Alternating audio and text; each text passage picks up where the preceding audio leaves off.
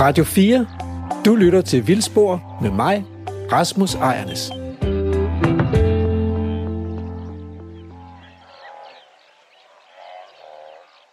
Det er lyden af dyrene på savannen.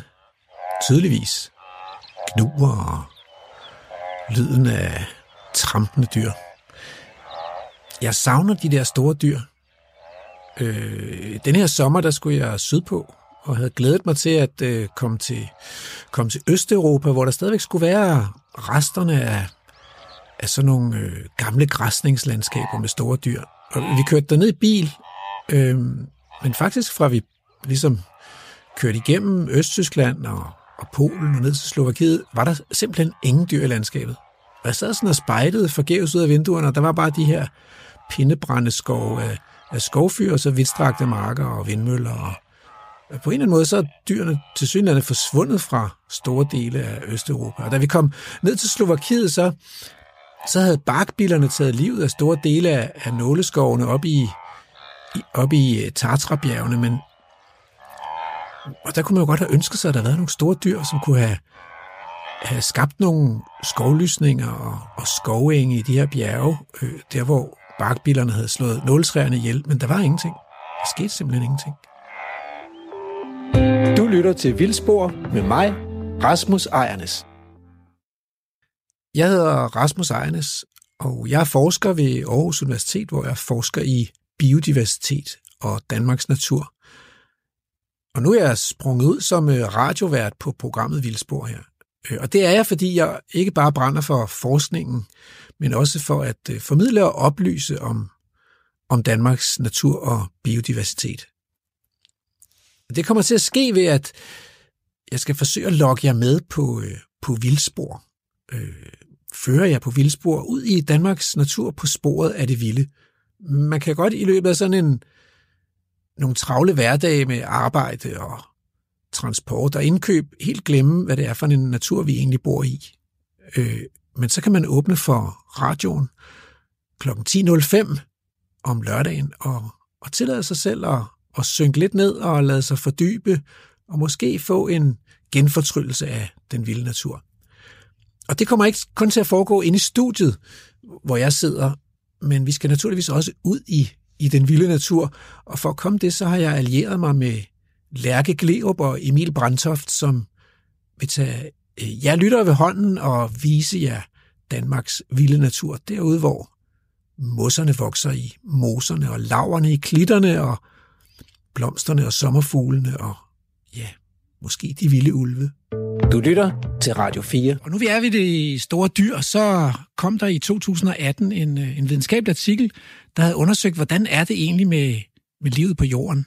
Hvordan, hvis man nu lagde alt livet på jorden på en, en, en badevægt, altså hvis man kan forestille sig det, hvor, hvordan ville det så fordele sig på sådan forskellige levende organismer? Og det, de fandt ud af, det var, at det meste liv på jorden, det er simpelthen træer. Træer er så kæmpestore, så selvom Selvom der er mere hav, end der er land, så er det træerne, der dominerer livet på jorden. Men så på et tidspunkt, så kom de sådan lidt længere ned i materien, og så fandt de ud af, at da de kom til pattedyrene, landpattedyrene, altså alt fra, fra mus til elefanter, så, øh, så udgøres 34 procent af vægten af, af mennesker, og 62 procent af vægten af vores tamdyr, altså ko og gris og hest og får osv., og, og kun 4% er vilde dyr. Så på hele verdens øh, landjord, der er der altså kun 4% af alle pattedyrene, som, som faktisk er vilde dyr. Så der er ikke så mange vilde dyr tilbage.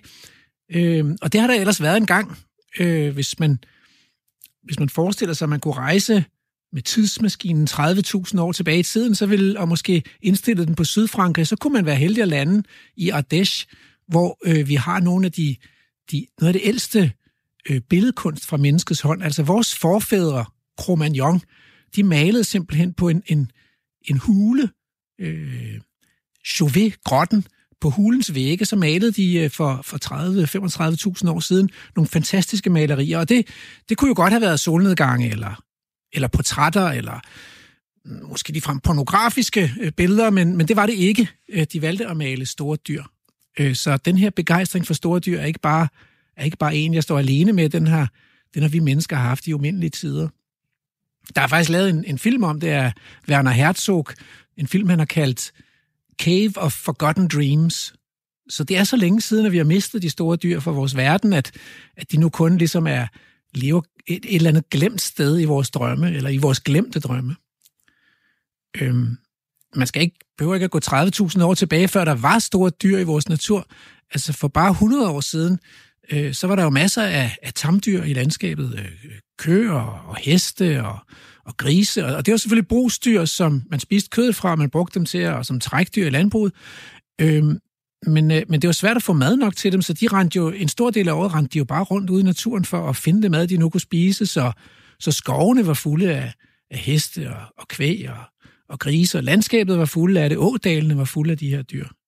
Men i dag er de væk fra landskabet. Nu importerer vi foderstoffer, og, øhm, og nu har vi dyrene stående inde i stallen, og så har vi et landskab, der stort set er, er uden dyr.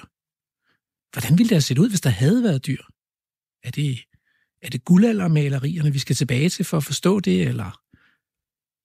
I dag skal Vildspor handle om de store dyr i øh, den danske natur. Det skal handle om det øh, moderne begreb, der hedder rewilding. Sådan et smart øh, engelsk begreb for at øh, sætte naturen fri igen og lade de store dyr fylde noget mere. Men er der overhovedet nogle steder, man kan se sådan en savanneagtig mængde af tæthed af store dyr i Danmark? Øh, og det eneste, jeg kan komme på, det er, det er Mols-laboratoriet, og, øh, og derfor så har jeg sendt mine biologkolleger, Emil Brandtoft og Lærke Gleup, ud på reportage. Øh, de skal til Mols-laboratoriet for at finde ud af, hvordan ser sådan en, en, øh, en natur ud med store dyr. Og her skal de møde Morten D.D. Hansen. Øh, han har nemlig været med til at slippe dyrene fri ude på Mols-laboratoriets arealer. Du lytter til naturprogrammet Vildspor med Lærke Gleup Hansen, Emil Brandtoft og mig, Rasmus Ejernes. Og nu er Lærke Gleup og Emil Brandtoft ankommet til Mols Laboratoriets vilde naturområde. Nå, jeg tror altså lige, jeg skifter sko, fordi det regner lidt. Ja, har du det, du skal have herinde Ja, det tror jeg har. Ja, Nå, men Emil, nu står vi jo herude på Mols-laboratoriet. ja Lidt det gør vi. hjemmebane. Det kan man sige. Jeg arbejder her næsten herude på, øh, på Mols Laboratoriet. Normalt så hører jeg jo til inde på Naturhistorisk Museum inde i Universitetsparken, men jeg kommer herud så tit jeg overhovedet kan. Mols Laboratoriet er jo øh, Naturhistorisk Museums øh, feltstation og øh, kursusvirksomhed, hvor vi underviser i helt vildt mange ting, og hvor vi også eksperimenterer med, hvad, hvordan kan man gribe naturforvaltningen eller naturen i det hele taget an. Det eksperimenterer vi meget med herude.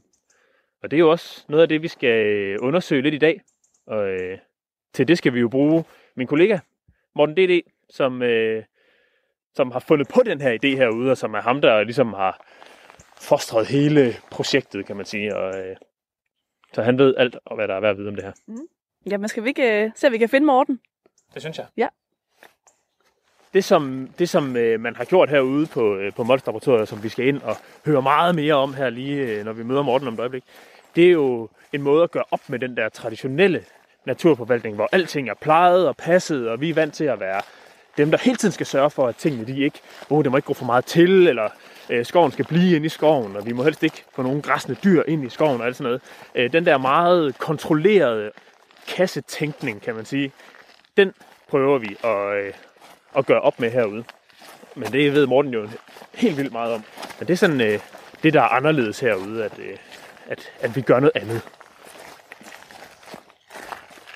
Men hvad er det så, I ser, der er sådan er konkret anderledes herude i forhold til jamen, alt muligt anden natur? Ja, men noget af det, som, som virkelig er anderledes herude, er, at dyrene får lov til at gå overalt. Det er en stor indhegning på 120 hektar, hvor vi har vildheste og vildkvæg eller vildokser, som bare får lov til at gå vidt omkring og gå ind i skovene og ud af skovene. Og de her overgange, som normalt er så skarpe i det åbne land og lavet med hegn, de er meget flydende herude. Øh, så man får sådan en glidende overgang fra skov og ud i det åbne land, og det er jo virkelig helt markant anderledes, end hvad man ellers ser. Men øh, nu øh, kan jeg se, at Morten han står lige herovre på den anden side af færisten, så det kan være, at vi skal gå over og sige hej til ham. Ja, lad os da gå ind i indhegningen. Hej Morten. Hej, nu krydser I demarkationslinjen, kan man jo sige, mellem den sædvanlige natur uden for hegnet, og så Danmarks vildeste natur inden for hegnet. Det er simpelthen Danmarks vildeste natur, det her. Det er lige hvad det er. Selvom det er en fredfyldt dag, altså sådan en efterårsdag med fuldkommen vindstille og silende regn og fugle kvider rundt omkring, så er vi faktisk i det vildeste naturområde i Danmark lige nu. Det er alligevel noget. Ja, og det er ikke engang, altså, jeg kunne, man kunne også sige, ja, nu tager du også munden lidt for fuld sporten og så videre. Men der er ingen steder i Danmark, hvor man arbejder med, altså hvor man har sluppet kontrollen så meget, som vi har her. Altså, fordi i virkeligheden handler det her med vildhed jo om at, at slippe kontrollen. Og herude har vi sluppet kontrollen mere end nogen andre steder, nemlig vi lader bestanden af heste og kvæg passe sig selv fuldkommen. Så der er simpelthen dyrene for altså fuldkommen lov til at klare sig selv øh, på deres egne præmisser i virkeligheden. Øhm, så det er det vildeste sted i hele Danmark. Men skal vi ikke gå lidt, øh, skal Jo, vi ikke ind og se det. lidt, øh, Nu står vi jo her, nu er vi kommet over færisten og ind i hegningen, og øh, vi befinder os jo midt i Mols Bjerge, det her kuperede istidslandskab med, øh, med masser af, af store bakker og dybe dale og alt muligt. Og det vi kan se rundt om er jo, øh, der står mange egetræer, der står sådan lidt for sig selv, og Mange nede bagved er der noget mere skov. og- Og, Ja. ja. altså det er jo virkelig, øh, man kan også godt se, at der kommer noget gyvel op rundt omkring. Altså der er jo faktisk næsten sådan en hel mur, når man kigger rundt af den, øh, Mm. den plante, der hedder, øh, der hedder gyvel, som, øh, som godt kan se ud, som om den fylder meget i sådan et landskab. Det herude, det område, vi står i her, det, det adskiller sig fra det traditionelle danske naturlandskab. På den måde, at der får netop lov til at komme buske, og øh, man kan se roserne vokser op herude, og der står, øh, der kommer også lidt brumbær, der kommer kravlende ud over, og får lov til det. Øh, sådan bare flyde og være, kan man sige, og lave de der overgangszoner mellem skov og åben land. I dag der findes der efterhånden ikke ret mange store dyr her i Danmark. Og man kan jo sige, at vi har masser af græsne dyr rundt omkring i landet. Vi har masser af køer og heste. Men øh, de går på nogle tilsåede øh, kløvermarker eller et eller andet, som ikke sådan er rigtig vild natur. Så nu skal vi ud og se, hvad der egentlig sker, hvis vi mennesker lader naturen klare sig selv. Du lytter til naturprogrammet Vildspor med Lærke Gleup Hansen, Emil Brandtoft og mig, Rasmus Ejernes. Ja, pas lige på. Pas lige på kokasse. Ja, fordi det er virkelig en, snasket, den der. folk de klager virkelig nu. Altså det er faktisk nogle af de få klager, vi har fået herude over projektet. Det er det der med, at der er lort overalt. Så det kan, det er, altså, prøv at kigge rundt. Altså der ligger, hvor mange lorte ser vi? Vi kigger, vi kan, altså der er buske og alt muligt, men vi kigger rundt på sådan et areal, måske på sådan en radius på 25 meter, rundt hele tiden, og der er måske 40, 50, Og der er ret 60 mange. lorte. Der ligger også? faktisk rigtig mange. Der er lort overalt, ikke også? Vi står, øh, vi står lige nu fuldstændig ved siden af, af, af den gamle stald. Og det er jo et levn fra, øh, fra dengang, det også var øh, øh, en form for landbrug eller naturpleje, traditionel naturpleje herude, ikke? hvor vi også havde et sted, hvor vi kunne ligesom tage, tage dyrene ind. Den står der stadig, den er praktisk i forhold til den minimale håndtering, der er af dyrene herude, ikke? hvor vi nogle gange skal have tippet følgende og, øh, og sat øremærker på kalvene og sådan noget. Så kommer stallen stadigvæk i spil. Emil, hvad betyder det at tippe følgende? Øh, hver gang der kommer en ny hest til, et føl, der bliver født, så skal det registreres. Og øh, det gør man ved, at, øh, at det får et nummer i en database, og det nummer er ligesom knyttet op på en chip, som man sætter ind under huden på sådan et føl. Og så kan vi altså scanne dem en gang om året, for lige at holde styr på, at de stadig lever. En naturpleje kvæg er jo øh, enten noget, hvor man sætter dem ud, nu sætter vi dem på græsarealerne, hvor vi har sået græs til dem og sådan noget, og så kan vi lave noget god mælk eller noget godt kød. Og andre steder der er det så meget, meget intensiv græsning hele sommeren, og så kommer de der køer om vinteren hjem i stallen, eller også så bliver de fodret hele vinteren eller et eller andet. Sådan gør det, foregår det jo ikke her. Der bliver ikke fodret, og øh, dyrene skal bare leve af det, der er. Jeg har jo været ansat herude siden øh, 2001, og da jeg startede herude, altså Mols Laboratoriets arealer er alt i alt 150 hektar, men 120 hektar under det her samlede hegn. Da jeg startede herude, der var der forskede vi jo og, og eksperimenterede med helt, hvad skal man sige, klassisk naturforvaltning. Det vil sige, at vi havde hegninger øh, på 2, 3, 5 hektar. Og det vigtigste ord af alle, jeg lærte til at starte med, det var græsningstryk. Det var, at vi gik jo og prøvede at regulere. Øhm, fordi så havde vi jo alle de her planer, og så prøvede vi at udføre dem i praksis. Og når vi så efter et år sådan konstaterede, jamen det virkede ikke helt, så fik vi ikke helt det, vi havde lavet fejl på fejl, gang på gang. Altså det der med, at vi prøvede at regulere med naturen, altså så var det jo en tørke sommer, og så skulle vi have gjort noget andet, eller også så var det en meget våd sommer. Men der var ikke rigtig nogen alternativer, tænkte vi i mange år. Altså, det er det her, vi gør. Og det vi så i virkeligheden gjorde, når det virkelig skulle være vildt, det var, så inviterede vi en forsker ekstra ind i gruppen, for lige at få lidt ekstra forskningstyngde. Ja. Men det virkede stadigvæk at have, altså, lige nu. Det har også regnet rigtig meget. Men prøv lige at se det syn her. Altså, det føles jo, som om vi står i en regnskov. Helt ærligt. Fuldkommen kaotisk mylder af træer og buske. og altså, så kan man høre regnen. Ja. altså, det er så stemningsfuldt. Det Jeg er så vild med tag det. af hasselgrene, der bare vokser ind over stien her. Vi Og kommer så- igennem sådan en tunnel nærmest. Og så enkelte træer, der er døde, ikke også? Og der er spættehuller i træerne. Og det er jo hernede, hvor vi også har sortspætter og grønspætter. Og... Prøv lige at se. Altså, når vi sådan, man går rundt bare... Det, det, det, er jo ikke noget, man lægger mærke til normalt. Men når vi går forbi sådan en busk her... Det her, det er jo tørst, er det ikke det? Jo, det er tørst, ikke også? Ja. Øh, prøv lige at se. Den mangler simpelthen alle spidserne. det er nogen hver gang, at dyrene går forbi her, så tænker jeg, at vi tager sgu lige en spids. Så, og det er det, der er så sjovt i det her landskab, det er, at rigtig mange busker og træer får jo tydelige, de, altså de, de bliver virkelig bidt ned, ikke også? At dyrene kan ikke, man kan, sådan en lille snack her, kan man da ikke gå forbi lige uden at haps, ikke også? Og det, det sker overalt herude. Efter mange års frustrationer, kan man sige, tilbage i 2015, der tænkte jeg egentlig lidt, om det at slippe kontrollen, det vil være et godt middel til at gavne biodiversiteten, altså den mangfoldighed af liv, som er truet i Danmark, øh, men som jo er udviklet i et landskab, hvor dyrene har græsset vildt i millioner af år. Hvad er det øh, blandt andet for nogle arter? Uh, jamen det er jo sådan set alle de arter, der er uddøde, skulle jeg sige, af, af store planteædere. Det er jo det, der i virkeligheden er i historien om den, altså om verdens natur, det er, at alle de kæmpe store dyr, de er forsvundet. Fordi det var jo elefanter, det var næsehorn, det var vildheste selvfølgelig, det var mm. bison. Øh, og der har jo, altså, der har jo, er det, altså kæmpe hjorte for pokker. Altså, det er jo, altså, kan få sådan en krondyr eller el til at ligne sådan en lille dværg, ikke også? Uh, der var, der var urokser.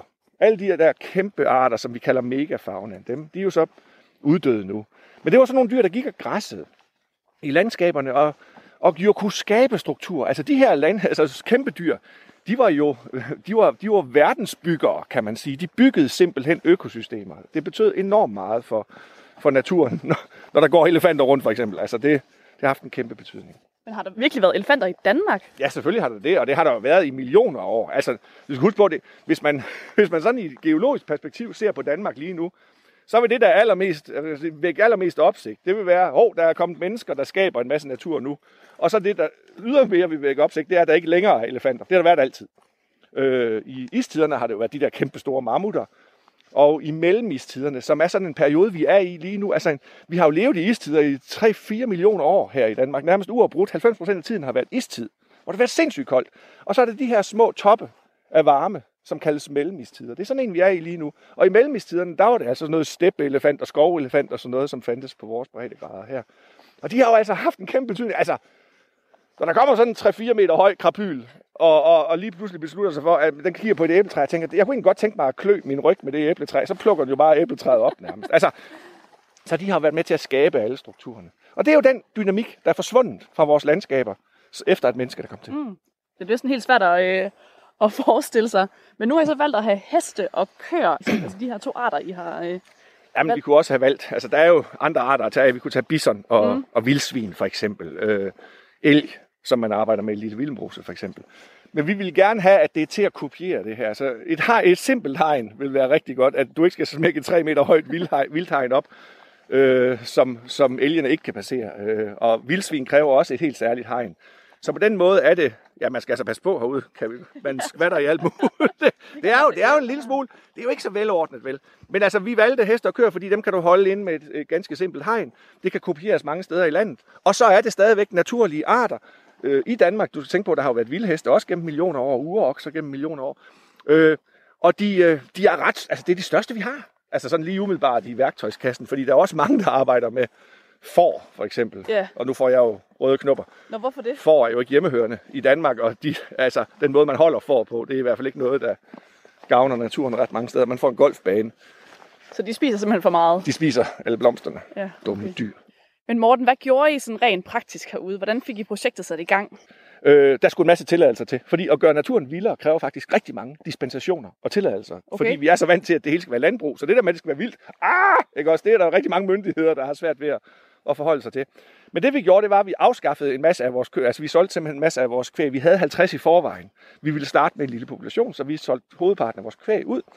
Øh, så lavede vi alle de gamle hegn ned, altså indhegninger ned, og så lavede vi et stort yderhegn. Og så købte vi 12 heste fra Tyskland. Og alt det her, det koster jo penge, og det blev så støttet af den danske naturfond, som lige var blevet oprettet på det tidspunkt, øh, og som jo netop skal arbejde for en, en bedre dansk natur. Så det fik vi simpelthen støtte til at gøre. Det tog et år, og så var vi klar. Det er mig, der er Rasmus Ejernes. Og lige nu er Lærke Gleup Hansen og Emil Brandtoft fra Vildsborg på reportage. Og øh, Morten D.D. fra Naturhistorisk Museum. Nu nævnte du selv, at det var ret vigtigt, at det hesten bliver ved med at blive holdt vildt, så de ikke øh, opsøgte mennesker. Men nu er vi gået et stykke tid, og vi har faktisk ikke rigtig set nogen dyr endnu. Tror du, vi kan finde dem? Ja, hvis vi går længe nok. Altså, de er vel inden for hegnet. Ja, det håber vi. Men det er jo faktisk sådan, at, at, at det her landskab er jo ekstremt kuperet. Prøv lige at kigge, hvor langt kan du allerlængst se nu, når du kigger rundt her? Så Ja, kan du læng, allerlængst se 75 meter væk. Ja. Ikke også? Der er buske, der er træer overalt. Det er meget, meget kuperet. Altså, terrænet veksler helt vildt. Og det vil sige, at dyrene kan stå hvor som helst og skjule sig. Det har faktisk også en betydning for dyrene selv. Fordi vi fik at vide til at starte med, da vi fik hestene, de vil altid være i flok. Det er et flokdyr, heste. Og de vil altid være i flok, og hvis ikke de er i flok, så er det fordi nogen er syge, eller et eller andet, så er der noget galt.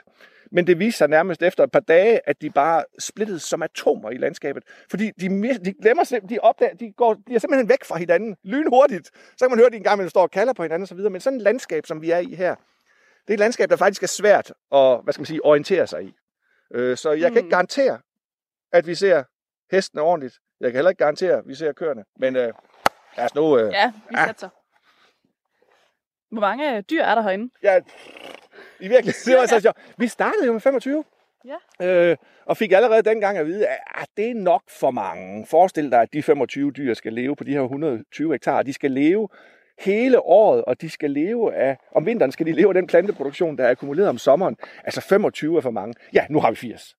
Nu har vi 80. Hold da op. Øhm, og hvad det sjove er jo, det, der er faktisk noget rigtig sjovt ved det, det er, hver det eneste år, altså hver eneste vinter, første vinter tænkte jeg, "Ah, der skal nok dø et par stykker. Det gjorde der ikke. De, var lige, de klarede sig fremragende. Nå. Så var der 40 næste år. De yngler som nogle krapyler der. Mm. Øh, og det får de også selv, skal jeg lige understrege, det får de også selv helt lov til at bestemme, hvordan de gør. Altså tyren, han må bare sig med hvem som helst, og de må slås indbyrdes tyrene, og, og hængsene det samme, ikke også? Men de var 40, og så tænkte jeg, "Ah, okay, nu er der nogen, der dør. Det var der ikke. Nå. Så var der 60 næste år vinter, og det blev en hård vinter, lang vinter. Det var jo Mhm. meget, meget lang og kold vinter ind i april og så videre. Vi tænkte, nu dør de. Det gjorde de ikke. Nu er de 80. På et eller andet tidspunkt tænker vi, altså, det må da være i år, de dør, men vi ved det faktisk ikke. De er benhårde, sådan nogle heste at køre. Mm. Vi må ikke lade dem ligge og dø på arealet, men alt andet må vi. Så det vil sige, at bestanden den kommer til at veksle.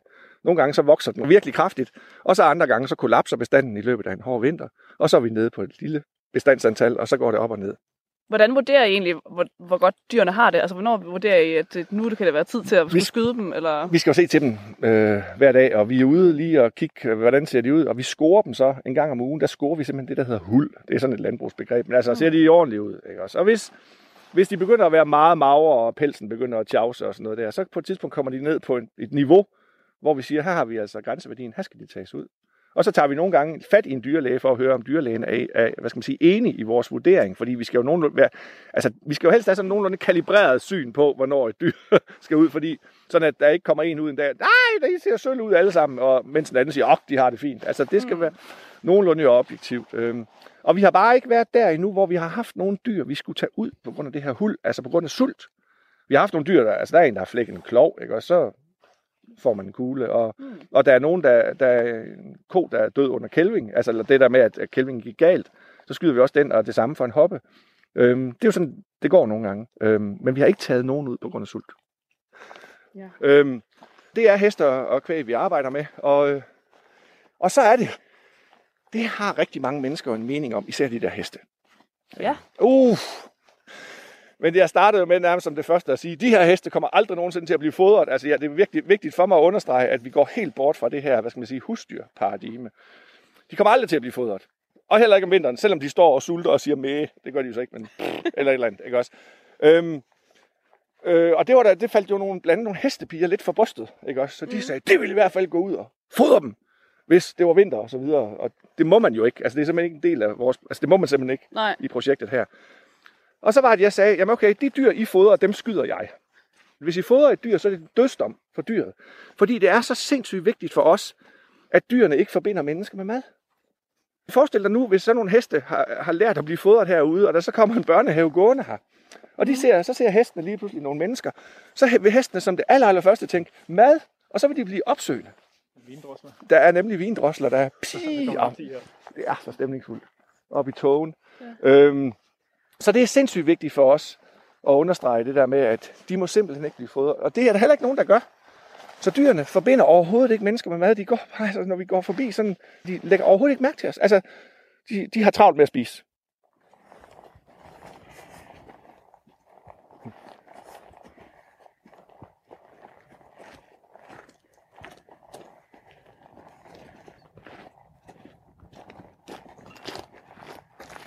Jeg hedder Lærke. Jeg hedder Emil. Vi er jo så rent faktisk taget herud, fordi vi gerne vil, vil se, hvordan vild dansk natur kan se ud, hvis der er nogle store græsser. Og det er der bare ikke tilbage i Danmark. Det var der engang. Der var både vildheste og urokser, store hjorte, elefanter og næsehorn, og jeg ved ikke hvad, og det mangler vi simpelthen i dag. Og det var man forsøgt at prøve at genskabe herude på Mols Laboratoriets arealer. Ja, det, det, det er jo det, der er tanken. Den del med vildhesten og uroksen, introduceret i form af Galloway-kvæg og exmoor ponyer. Og Morten, hvad, det er jo ikke helt den oprindelige fauna. Du har selv været inde på at tidligere, at vi har haft elefanter og øh, næsehorn. Det er jo ikke urokser og spidsernokser. Altså, kunne man ikke gøre noget mere? Altså heste og køer er jo oprindelige danske arter, så det er jo, vi har jo taget det, vi kunne. Altså vi har gjort det, altså det er det mulige kunst til en vis grad, ikke også? Men, men altså, men jeg kunne godt, altså man kunne da sagtens forestille sig, at europæisk bison, som jo har trivet i sådan et landskab her, på et tidspunkt bliver en del af det, og vildsvin selvfølgelig også gør. Men altså igen små, altså bare, bare, bare lige se, hvad heste og køer gør. Det, at vi har tilsat, vi har tilsat nogle ret væsentlige ingredienser til den her dej, fordi at de her dyr, øh, generation efter generation, bliver de jo vildere. Altså, vi kan jo ikke, vi kan jo ikke trylle noget om til vildt, altså, som ikke findes. Altså, de bliver vildere. Dem, der overlever af vores kvæg, det er jo dem, der er bedst egnet til sådan et landskab her. Øh, og de har alle generne. Altså, det er jo ligesom, hvis du for eksempel sætter 100 hunde kultur, altså kan man sige domesticerede hunde sammen, og lader dem begynde at yngle vildt, generation efter generation, så kommer de mere og mere til at ligne det oprindelige udgangspunkt, som jo er en ulv. Ikke også? Fordi generne er bevaret i bestanden generelt. Inde i hovederne på dem selv, der er de stadigvæk urokser, det lover jeg. Øh, og de bliver det også lige, generation efter generation. Det skal nok ske lige så stille. Så øh, der er altså kommet mel og gær i, øh, i dejen. Nu kræver det bare en rigtig lang hæveproces. Ja, ja, det kan man faktisk sige, ikke også? Og måske skal man være generøs og tilsætte et æg på et tidspunkt, ikke også? Men altså, det er på det niveau, at, at vi er kommet rigtig langt allerede. Ja.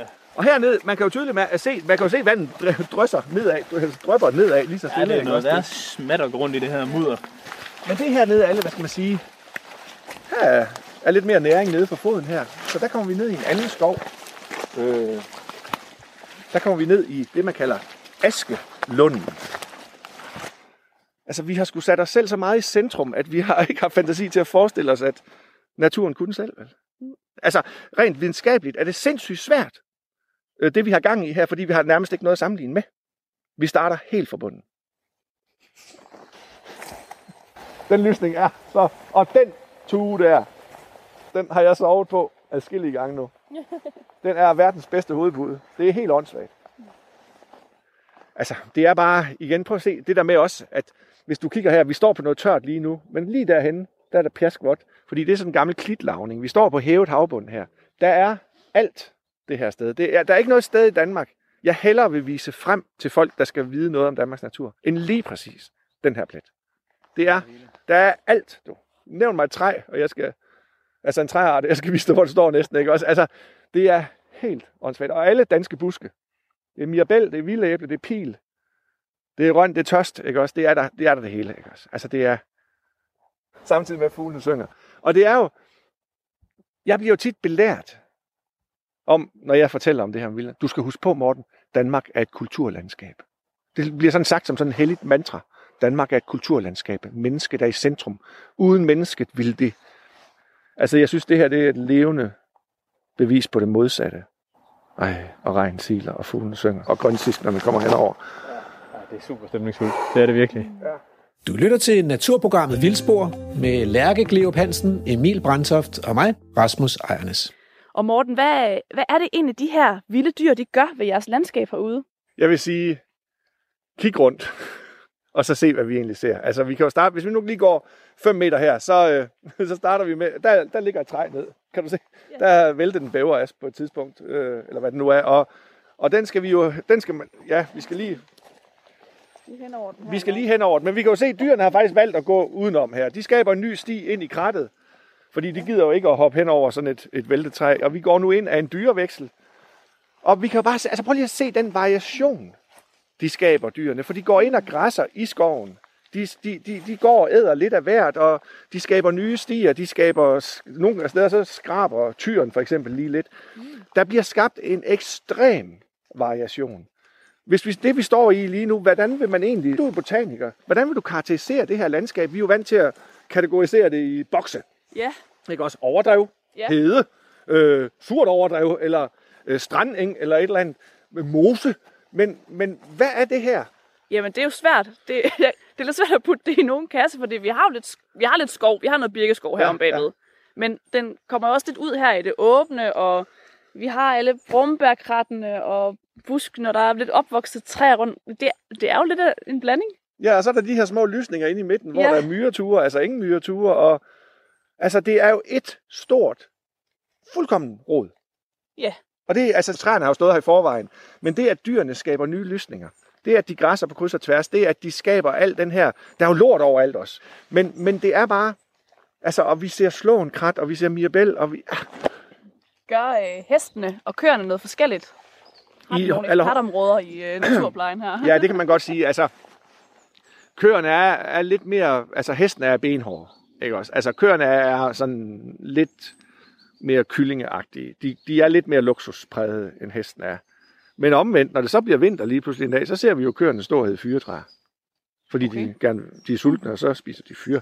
Det spiser hesten ikke så meget af.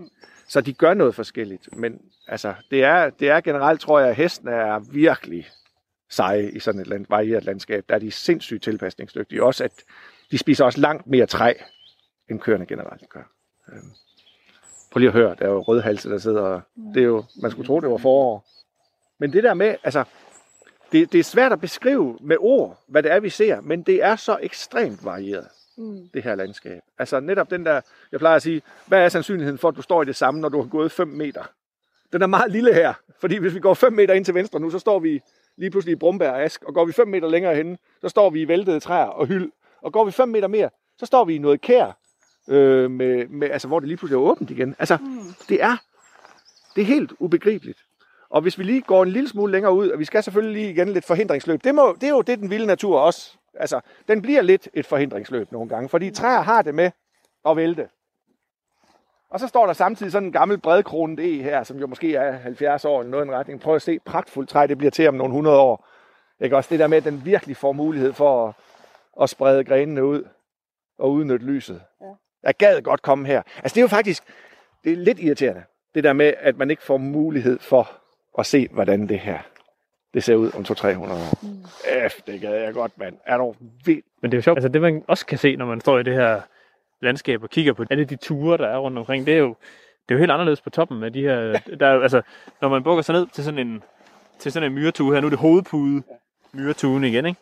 Så er det hårde høgeurt, og der står lidt øh, snæreværk, der kommer op her, og øh, en lille bitte kongepind, og lidt længere nede står der så noget øh, lidt ranunkler hernede i bunden pludselig, så bliver det måske lidt vådt, og det er altså øh, en strækning på 30 cm eller sådan et eller andet. De der de er med til at skabe de der ture, der er sådan en helt enorm strukturel variation øh, på sådan på mikroskala, kan man sige, ikke? Hvor, hvor lysningen i sig selv måske er noget struktur på, på meget stor eller større skala.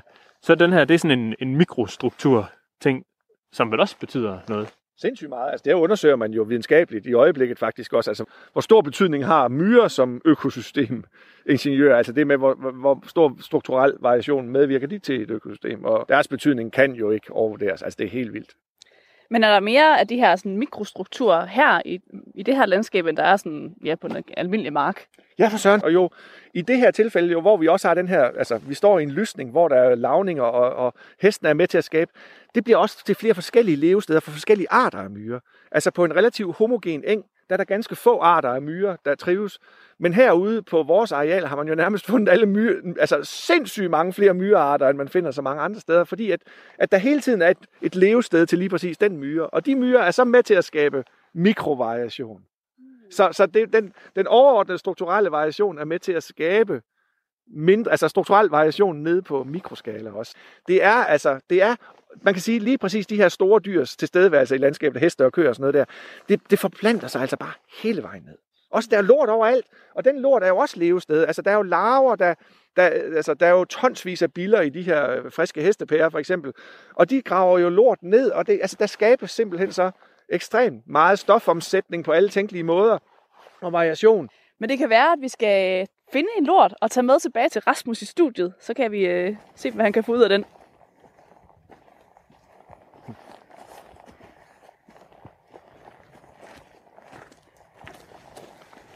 Og nu går vi så ned. Det er jo så sjovt, fordi vi har lige gået igennem et areal, som jo... Der kommer, der kommer der en hest der. GPS-hoppen, som vi kalder hende. Nej, og hun plejer at have et følge med. Hun plejer faktisk at have to med. Det har hun der da også. også Der er et et Ja. Hej. Nå. Nej, hvor fint. Så Ja. det der store gule bånd, der er rundt om hendes hals, Ja. det er simpelthen GPS'en. Det er simpelthen GPS-halsbånd, der sidder og sender, transmitterer hendes position hele tiden, så vi kan følge hende rundt i landskabet. Og hun er jo så en af dem, der har fået følge de sidste par år, så hun har stadigvæk følgt fra sidste år også, samtidig med den nye følge. Ah. Øh. Og sådan går de altså rundt i de der bitte, bitte små familiegrupper. Og, og man kan tydeligt se, at de her følge, de kan godt lide mor. de, de går meget, meget tæt på mor hele tiden. Det er virkelig fint. Ej, hvor er det fint. Men det ser jo også ret idyllisk ud. Det ligner næsten øh, noget, jeg øh, kender hjemme fra den gård, jeg er opvokset på. Er, er, det, er det der vildheste? Jamen altså, vi kan jo lige, altså, det er meget sjovt, fordi at, at altså, det lige, altså hest, en hest er jo en hest. Ikke også? Og alle heste kan som udgangspunkt blive vilde, hvis de bare får tid nok, skulle jeg til at sige. Altså hvis de altså, bliver bedt om, at fra nu af får I aldrig noget, nogensinde noget mad, øh, så, så skal de jo nok blive vilde. Altså det svarer jo lidt til Robinson-ekspeditionen. Ikke også? Altså det der med, prøv at høre, hvis vi sender de der, hvis det virkelig er alvor, og sender de her folk ud på en ø, og skal overleve de her mennesker, så bliver de altså også vilde til sidst. Det lover jeg. Øh, altså, så bliver der også slået ihjel og voldtaget. Og, altså, det er jo sådan, det er. Altså, det er en brutal, altså på sin vis en brutal verden. Nogle gange, men altså, det er jo et, et helt liv, kan man sige, for de her heste. Altså, det indeholder jo alt, hvad et hesteliv skal indeholde af, af mad og nogle gange lidt, altså, altså hvad skal man sige, sult og sådan noget. Og, altså, det er jo ikke sådan, at de går og, og bliver sindssygt magre, fordi det må vi jo ikke ifølge dyrevandsloven, så skyder vi dem i stedet for. Men, men det er, det er et, et hesteliv med alt, hvad det indebærer. Bruger de hele arealet, eller øh, Ja. foretrækker de nogle bestemte Ja. steder? Det er faktisk et godt spørgsmål, fordi det har man jo undersøgt. Vi har jo haft GPS'er på GPS-halsbånd på en del af dyrene. Og det er helt klart, at, at det er jo plant, altså græsædere begge to som udgangspunkt, de her dyr. Og det vil sige, de kan bedst lide de åbne arealer med rigtig meget græs. Hmm. Der er det er så der, de æder hele sommeren, altså alle luksusarealerne, ikke også? Der går man og æder alt det lækre græs. Mm. Men så bliver det jo vinter, og så Ja. er der jo spist op øh, på alle de gode græsningsarealer. Hvor skal dyrene så finde mad? Ja. så er det, at man kan jo godt kigge, nu kigger vi så ind i en skovbund, altså her, hvor vi kommer ned lige så stille gennem skovbryn og ned i egekrattet. Prøv at se, der er jo ret meget plantemateriale i bunden. Mm. Det har de ikke givet at æde om sommeren, fordi det har heller ikke særlig høj næringskvalitet. Men, altså hvis de vil overleve, altså der er ingen vej udenom, at det er der, de skal ud. Om vinteren. Så, så om vinteren kommer de til at være mere i skoven, end de er om sommeren. Okay. Du lytter til Radio 4. Ja, vi står herude i øh, Mols Bjerge i silende regn, og vi kan høre øh, vejen lidt i baggrunden, men i virkeligheden så står vi i noget af det vildeste natur, vi har. I Danmark der har vi ikke ret mange store dyr tilbage i landskabet, og derfor så er det blevet lidt et projekt at prøve at skaffe noget vild dansk natur, og det er noget, man blandt andet arbejder med på Mols Laboratoriet i Mols Bjerge, hvor man har øh, udsat vilde heste og køer. Og det er vi nu taget ud for at undersøge lidt nærmere. Vi vil gerne kigge på, hvad der egentlig sker, når man giver slip og lader øh, naturen klare sig selv. Nu er vi kommet lidt øh, kommet ud af skoven og faktisk endt hen ved, øh, ved hegnet, som omkranser hele det her 120 hektar øh, store areal. Og øh, det, der er ved hegnet her, kan man sige, det er lige på den anden side af hegnet. Der løber øh, den fineste lille å, Mølleåen hedder den, som øh, udspringer af nogle kilder, ikke så voldsomt langt op bagved os. Der er nogle 100 meter op til kilderne derop. Men øh, hegnet står jo øh, mellem os og åen. Og det betyder, at dyrene ikke kan komme ned. Hvis vi går hen langs med hegnet her, herovre på vores, øh, på vores højre side, så går vi nu faktisk i sådan et lyst bånd, hvor der ikke står nogen træer. Der står en kæmpe stor træstup her til, ligesom vi går forbi her, der er helt fuldstændig overgroet med, med svampe. Det man ellers sådan ser og mærker, når man går rundt her, det er, at lige om lidt, så får vi våde fødder. Men der er en kæmpe stor vandpyt herhenne i, øh, midt på stien, som øh, vi altså på en eller anden måde skal over for at, øh, at komme videre rundt. Og det bliver spændende at se, fordi jeg tror faktisk, det kan være ret dybt, det her vand. Mine støvler, de er heldigvis nogle gange vandtætte. Ups. Jeg gled simpelthen lige i den her kæmpe store vandpyt. Og du slap for stød. Jeg fik ikke noget udebart. Så nu er, er jeg dejlig mudret op og ned af det ene ben. Ja, men det er jo vild natur. Ja, its det er finest. vildt natur, når det er vildest. Det er også lidt koldt vandet. Man kan godt mærke, at det er blevet efterår. Ja. Jeg var lige mest bekymret for, om jeg fik stød i det. Nej, ja, der. det kan være sådan en god tyk regnjakke der, den stoppede det. Måske. Ja, ja. Sådan er det også jo. Men det er i virkeligheden, det er jo latterligt provokerende hernede. Jeg bliver så provokeret, når jeg står her. Det er jo sindssygt smukt landskab. Og så står der et hegn og adskiller alle arealerne fra åen. Altså det der med, at vi ikke kan få lov til at lade dyrene bare gå ned i vandløbet og, og drikke vand. Der er jo noget, der hedder vandløbsloven, og, og den håndhæves forskelligt fra kommune til kommune. Og, og lige præcis her i kommunen er man ikke så glad for, at dyrene går ud i, i vandløbet og, og drikker. Det, det gør man i andre kommuner, så det er sådan meget individuelt, hvordan man administrerer det. Men det ville jo bare være så naturligt, altså det der med, at dyrene selv fandt deres vandingssteder, så behøvede vi jo ikke have vandposter stående op midt i Mols bjerge. Det er vi jo tvunget til i dag. Dyrene skal have adgang til frisk drikkevand. Så der står nogle fuldkommen umotiverede vandposter inde midt på arealerne, fordi ellers så er der jo ikke adgang til, til rent drikkevand. Men de kunne bare gå ned i en mølleåen, som jo har 160 liter fuldkommen rent kildevand hvert sekund. Hvad er begrundelsen for, at, øh, at, at kommunen siger, at hesten ikke må komme ud og, og drikke i vandet? Jamen, jeg tror, det handler langt hen ad vejen igen om den der kassetænkning, at åer og vandløb, det er fiskenes domæne. Øhm, altså, det er jo i virkeligheden, kan man sige, at, at, at alle, hele vores lovgivning øh, er målrettet landbruget. Altså handler om landbrugsdyr. Øh, hvad skal, hvor må de være, hvor må de ikke være, må, hvad må de gøre, hvad må de ikke gøre, hvad må de ødelægge, hvad må de ikke ødelægge. Øhm, der er, altså det der med, at man bare siger, jamen naturen må arte sig, som den gør. Altså som den nu selv finder ud af, når vi bare har tilsat, hvad skal man sige, ingredienserne. Det har vi simpelthen ikke nogen lovgivningsrammer, øh, der kan håndtere i dag. Det er Meget sjovt. Man kan altid se, hvor hesten er gået. Der ligger lort, og der er spor. Her har de været. Altså det vi går op af nu, det er sådan en gammel hulvej. Øh, fordi den, når man skulle transportere varer og alt muligt ned fra Molsbjerg i gamle dage, så, så øh, gik det ikke, at man lige pludselig skulle ned ad en meget, meget stejl skrænt, så man lavede simpelthen sådan gravet vejene ned i landskabet, ned i skrænterne, øh, så de ligger lidt sådan for et jævnt forløb. Øh, så vi går på en gammel hulvej. Og, øh, men det er jo altså sindssygt smukt med enebær og kaprifolier og egetræer og bøg, der bliver knasket ned og tørst og mejser overalt. I den her vilde natur, så vil man måske tænke, at der også skulle være nogle store rovdyr, der kunne spise de her heste og køer. Men det mangler lidt herude. Gør der ikke det? Altså, jeg kan huske en dag, hvor alle dyr opførte sig meget, meget mærkeligt herude. Vi kunne se, de stod de mærkeligste steder, og rå- rådyrene stod midt ude på markerne i det dagslys. Og da vi så kom øh, ud dagen efter, så fandt vi her på arealerne et rådyr, der næsten var helt frisk rådyr, der næsten var blevet et totalt. Og nede ved syd for, der var der også blevet fundet en. Så vi har jo haft ulv forbi, øh, og det kommer selvfølgelig igen. Øh, og den skal være så hjertelig velkommen. Øh, ulve tager jo en stor del af tilvæksten af heste og kvæg, de steder, hvor der findes ulve sammen med heste og kvæg, f.eks. i Portugal, tager de en meget stor del af følgene og- og kalvene. Så det vil være en helt naturlig del af populationsdynamikken at få et rovdyr forbi en gang imellem. Den skal være så hjerteligt velkommen. Ej, det gad jeg godt. Er du sindssyg. Og den kan godt komme ind. Den kan jo nemt, altså det her hegn er jo ikke noget problem at forsere for nogen som helst. Øh, rådyr kravler under, og det vil ulven også gøre, og kronvildet hopper over. Vi har, altså, det er jo bare et helt almindeligt kreaturhegn. Hov, der går der faktisk nogle heste heroppe bagved. Hvor, hvor tæt kan vi komme på dem, Morten? Jamen, vi kan komme relativt tæt på dem, for de er jo ligeglade. Altså, de er ligeglade med os. Øh, Det er ikke sådan, at de opfatter os som fjender. Det har de ikke noget belæg for, skulle jeg til at sige.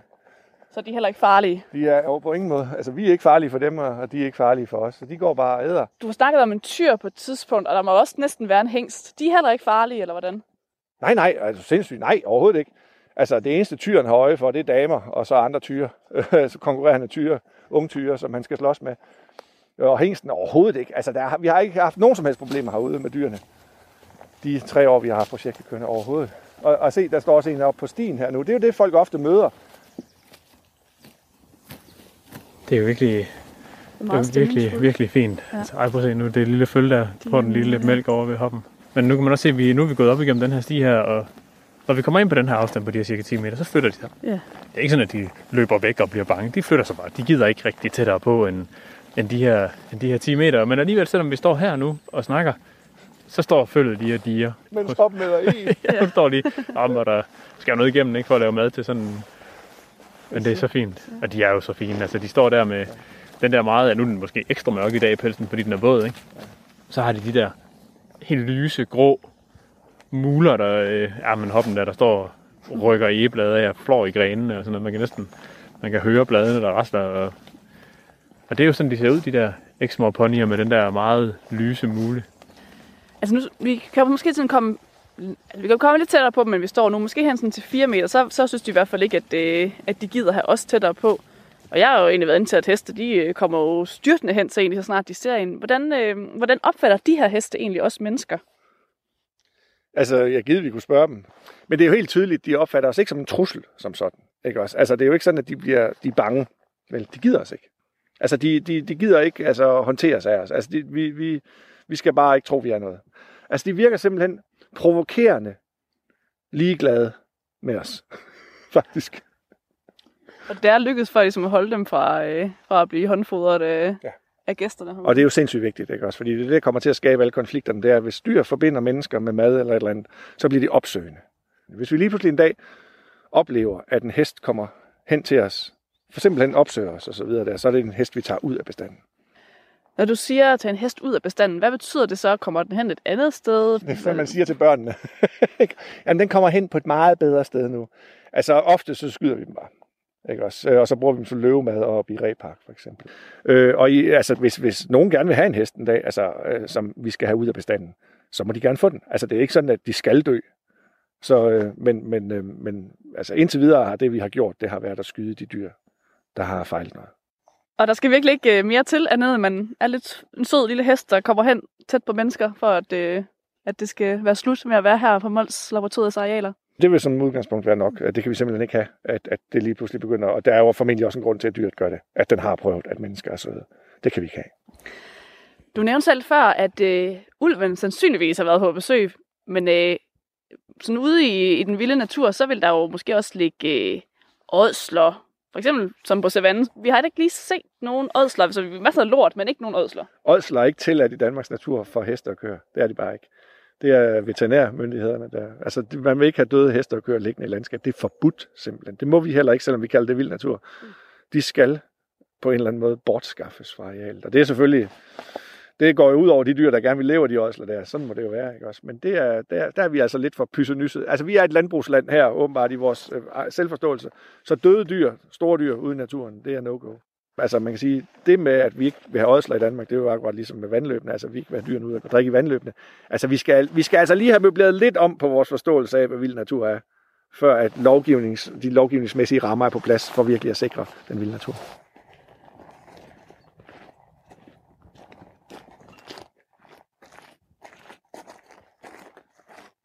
Ja, men øh, vi lovede Rasmus, at vi vil tage et eller andet med tilbage til ham.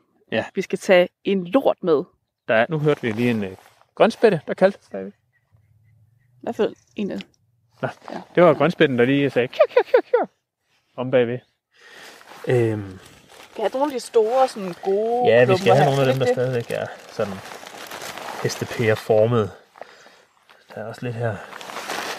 Men det er jo også det, der er med hestepærerne. Den her kan jeg jo tage op, og man kan næsten ikke se det på mine fingre bagefter. Hvis det havde været en kokasse, så var det jo flyt ud mellem fingrene på mig. Ja. Og det er sådan lidt ulækkert. For sådan der. Så. Ja, nu er vi kommet hen til, øh, til hegnet igen. Nu går vi over fagresten her, som, øh, som afgrænser indhegningen fra det omkringliggende her. Så nu har vi forladt øh, den rigtig vilde natur igen jo faktisk. Ja. Jeg er jo stadig på Mols Laboratoriet, så nu er vi bare ude af eksperimentets område, kan man sige. Nu er det også tid øh, til at sige farvel, og, øh, og tak til Morten D.D. Hansen, som har været så venlig at, øh, at vise os rundt herude på, øh, på arealerne. Tusind tak, Morten. Det har været virkelig spændende at, at følge med dig rundt og, og møde de vilde dyr. Ja, velbekomme. Ja, det her kunne jeg jo gøre igen og igen. Altså, det der med at gå turen igen nu. Bare at gå ud og se, hvad der sker nu, fordi der sker ikke det samme. Så I skal være velkommen den anden gang. Der er et spørgsmål, jeg gerne vil stille dig, Morten, inden vi runder helt af. Det vi har forsøgt på at undersøge her på den her lille rundvisning, det er, hvad sker der, når man slipper naturen fri? Og det har vi jo set en masse eksempler på, men synes du faktisk, at det er lykkedes at slippe naturen fri herude? Ja, det synes jeg. Altså, øhm, det, det gør ind i mit hoved. Det er hele, det er hele værd, skal jeg til at sige, at jeg har sluppet kontrollen totalt. Og det er det, der er blevet målet nu. Så, øh, så ja. Så er der et slutmål? Hvad er det ypperste, man vil kunne opnå herude? Jeg vil sige, et mål, sådan rent, det er, at det bliver større. Altså, jeg tror, det er for lille nu areal til at kunne få alle de fede naturlige dynamikker i spil, som kunne være på et større areal. Så, altså, hvis jeg skulle tale om min våde drøm, så er det om 100 år, når man kører ud i Nationalpark Molsbjerge, at når man så kører ind i Nationalparken, så kører man over en færist, og så kommer man ind i et område, altså international betydning, rent naturmæssigt, øh, hvor dyrene får lov til at, at leve fuldstændig vildt, og hvor man bare kan køre og fornøjes over alt den mangfoldighed af liv, der er. Missionen for i dag var jo, at vi skulle se, hvordan øh, vild dansk natur ser ud. Altså. Og, altså, man kan virkelig godt se forskel på landskabet. Når man lige kommer til at kigge efter de der små detaljer, så er det jo virkelig helt anderledes, end hvis man gik en tur ude i en hvilken som helst anden skov. Og så har vi jo øh, taget en gave med til Rasmus. Ja. Det bliver virkelig spændende at se, hvad han får ud af den hestebær. Jeg håber, der stadigvæk er lidt liv i den, når, øh, når han Ah, skal til at kigge lidt på den. Det ikke der er det. Programmet er produceret af Folkeuniversitetet og Aarhus Universitetsforlag for Radio 4. Det var Emil og Lærke, der var på reportage i felten i regnvejret med Morten D.D. Hansen. Og nu er vi tilbage her i laboratoriet, eller studiet, og vi skal konkret undersøge, hvad der kom ud af reportagen. Se om vi kan blive klogere på det. Og Lærke og Emil har givet mig, givet mig deres gave, og jeg skal nok pakke den op, altså, men, øh, men jeg venter lige lidt. I starten der tænkte jeg faktisk, at det var ret banalt, at man havde fundet på at sætte køer og heste ud i et naturområde på Mols, fordi der er mange steder i den danske natur, hvor der render køer og heste rundt, men, øh, men jeg blev klogere, altså, fordi der er ikke mange steder i den danske natur, hvor man lader køerne og hestene passe sig selv, parre sig med hinanden, som de vil, løbe rundt og æde det, de vil, og, øh, og blive lige så mange, som de vil. Det er noget af det mest provokerende overhovedet, vi kan, det er at lade naturen passe sig selv. Det er som om vi mennesker har en eller anden indgroet forestilling om, at, at hvis ikke vi passer på naturen, hvis ikke vi holder naturen i ørerne, så løber den løbsk og, og gør skade på sig selv, som et uvårent barn. Det, det er jo en, til synligheden en gammel forestilling, og, og måske øh, rækker den helt tilbage til tidernes morgen. I hvert fald så fremgik det jo af skabelsesberetningen, at, at vi mennesker ligesom øh, fik overdraget naturen i vores varetægt. Og, øh, og det er også sådan, vi forvalter de store dyr, så vi, vi sikrer os, at der ikke er for mange store dyr ved at regulere dem, altså skyde dem. Og, øh, og hvis de store vilde dyr er sultne, så, så fodrer vi dem. Det gør man jo også i dag derude i landskabet med, med krondyrene. Fodrer dem og skyder dem, så de ikke bliver for mange.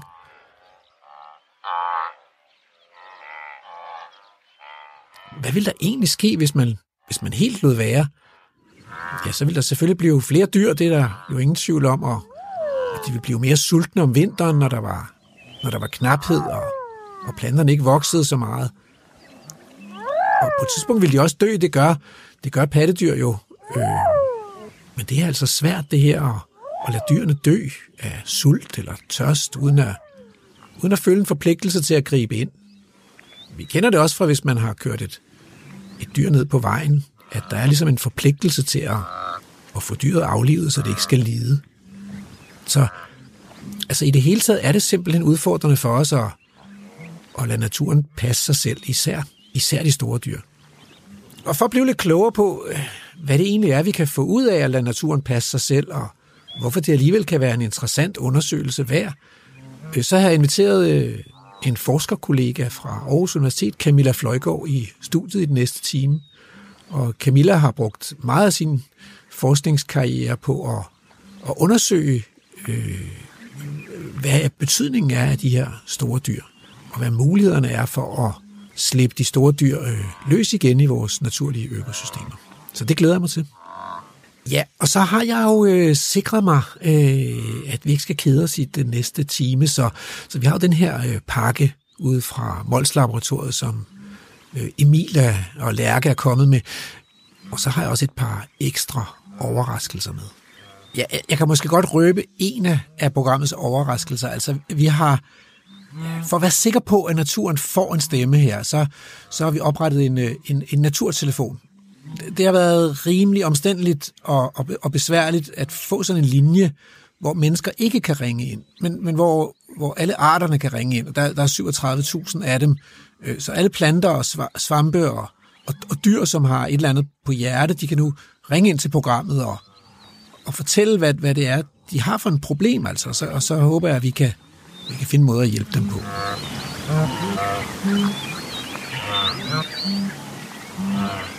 Mm-hmm.